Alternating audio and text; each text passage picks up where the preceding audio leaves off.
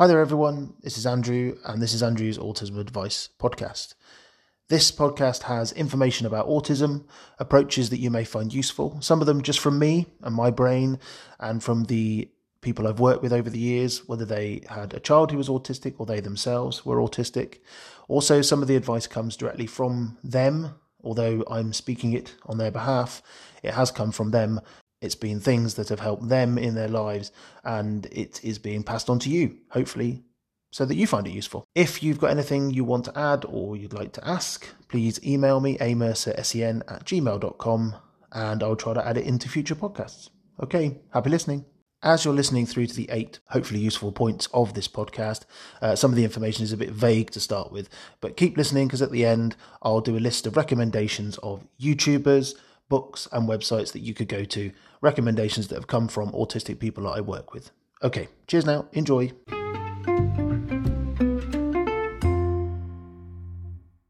Someone was talking to me the other day and they referred to their autism admin time. So I went on to ask them what was it all about.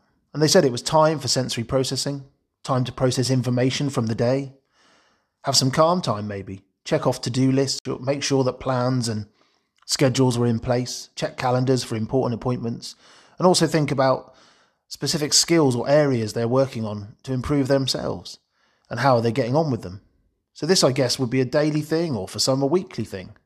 But I like the sound of it, so I thought I'd mention it here on the podcast. So, if you're out there listening and you are autistic and you have your own autism admin time, let me know how it helps. I'd love to hear about it. Um, always interested. So amercer.sen at gmail.com. And you can email me on that for anything else you want to say about the podcast or any ideas you have for future podcasts that I could do.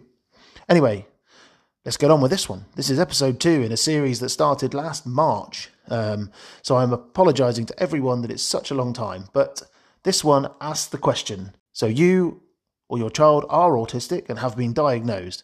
So what do you do now? Okay, well, let's try and answer that question you've been diagnosed or your child's been diagnosed, what do we do? Well, first thing to think about is if it's offered and you haven't already done so, then do attend the follow up discussion with the diagnostic team. Before you go, make notes of any questions that you might want to ask them.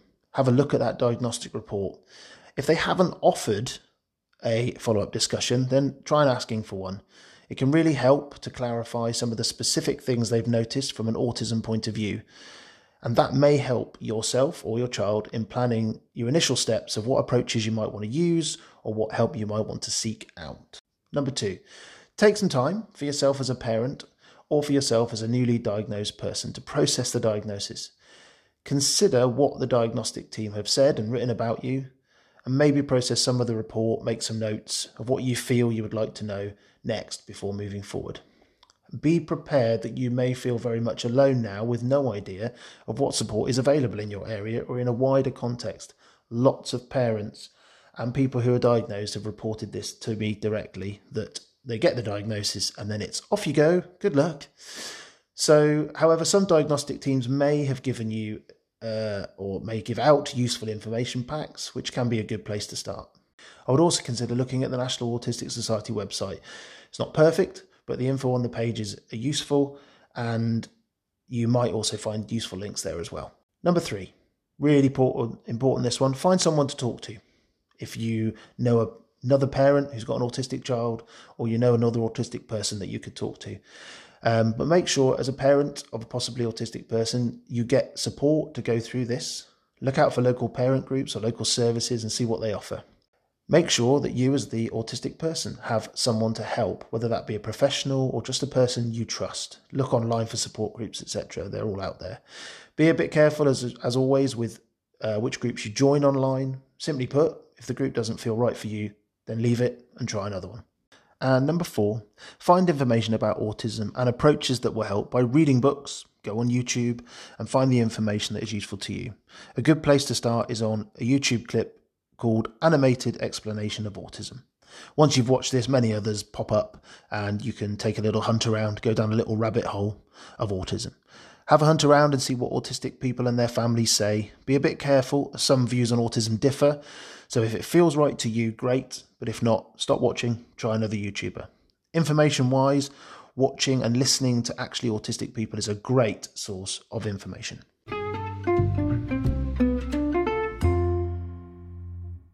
So, point five, I would say go on autism workshops, whether they are face to face or online, it doesn't matter. Um, those run by autistic people are great, but also those run by good professionals who have a long time experience of working alongside autistic people will be very useful. So have a look, see what's on in your area, and see what's online. You never know what you might find. You can email me, uh, amercersen at gmail.com, as I have some uh, recorded workshops that I've done in the past that you might be interested in listening to. And point number six if it's your child who has been diagnosed, then once you feel comfortable with the information you've received, consider talking to them about being autistic, depending on their age and what you feel they can understand. Uh, I'll do another podcast or possibly a YouTube video about this, so keep an eye out. In the meantime, there are many good books about autism on the Kindle app, such as My Awesome Autism by Nikki Saunders. I've just read that one myself, and it was pretty good. Uh, but keep listening because I'll give some good examples of other books that might be useful for that. If it is you who has been diagnosed and you feel you want to talk to someone about it, then see what is in your area or find an autistic person or other professional online to chat to and learn more about what being autistic means and discover how it may be for you. Everyone who's autistic is different, just like everyone is different. So it's all about chatting away and seeing what you can find out. Uh, one of the autistic men I work with, he just says knowledge is power. So the more you can read, the more you can find out, the more you can talk to other autistic people, the better. And point number seven understand the reality of therapies offered. There is no cure for autism. Companies that claim a pill that can cure are lying and are not good. So talk to people you trust who have knowledge and experience of therapies that have been good. Some people will swear by sensory therapies, art therapy, music therapy, Cognitive behavioral therapy can work for some, sometimes just talking therapy if you're able to do it. So have a look out there and see what's there and just try some stuff out for yourself. Uh, reflexology can be good, yoga can be great. So having a look, trying some things out, and then seeing what works for you. Again, everyone is different. So someone may come to you saying that music therapy is the ultimate answer, but it may not be for you. So see what you can try, you know, give it a go. Okay, and finally, point number eight be aware that getting a diagnosis in the UK does not automatically mean your child will get an education healthcare plan. Regardless of what the medics may say to you, it does not bring a healthcare plan with it. Uh, it also doesn't necessarily guarantee you'll get PIP or personal independence payments. It doesn't mean any of that. It also doesn't mean that you will suddenly get a load more support from schools uh, in some cases, it does help with this, but please don't rely on it.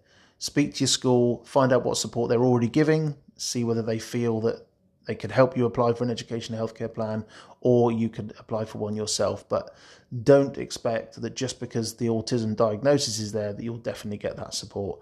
Anyway, good luck. I hope you found this useful. Email me, amercersen at gmail.com if you have uh, any comments or anything else you'd like me to talk about on these podcasts. If you hold on for just two seconds, I will give you a list of some good websites and books that you might uh, want to check out for yourself.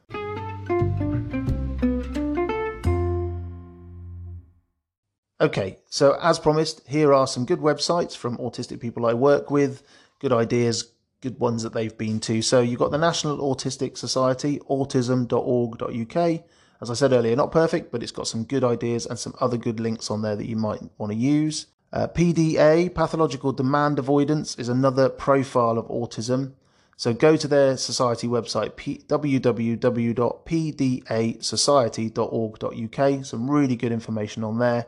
And also the Autism Education Trust, which is just autismeducationtrust.org.uk. Those are sites that other people I know have used and have found very useful. Uh, YouTubers, I've just got a couple. You've got the Aspie World, T A W, the Aspie World, uh, definitely worth having a hunt for. And Purple Ella, also really lovely to listen to. She chats away about experiences from her point of view, which are great. Books wise, uh, if you want the slightly more academic side, uh, you've got Neurotribes by Steve Silberman. Uh, you've got a good one called Odd Girl Out. That is by Laura James. You've got Do Lemons Have Feathers? I liked that one a lot by David J. Burns, I believe. So check that one out. You've got The Reason I Jump by Naoki Higashida, N A O K I H I G A S H I D A. Uh, also, another one that is a fictional story, but it's quite nice to read called A Kind of Spark by Elle McNicoll, uh, which I've been reading recently. So uh, some of those are recommended by other people, some of those I've read myself. So have a look at that, and uh, hopefully uh, they'll be useful for you. Anyway, until the next time, uh, please like this, follow this, do whatever you need to do so that you can keep getting my podcasts. I hopefully will put some out more often. Uh, I keep saying that, it doesn't always happen. Like I said before, if you have anything that you want me to put into my podcast, please do email me. Uh, until next time, bye.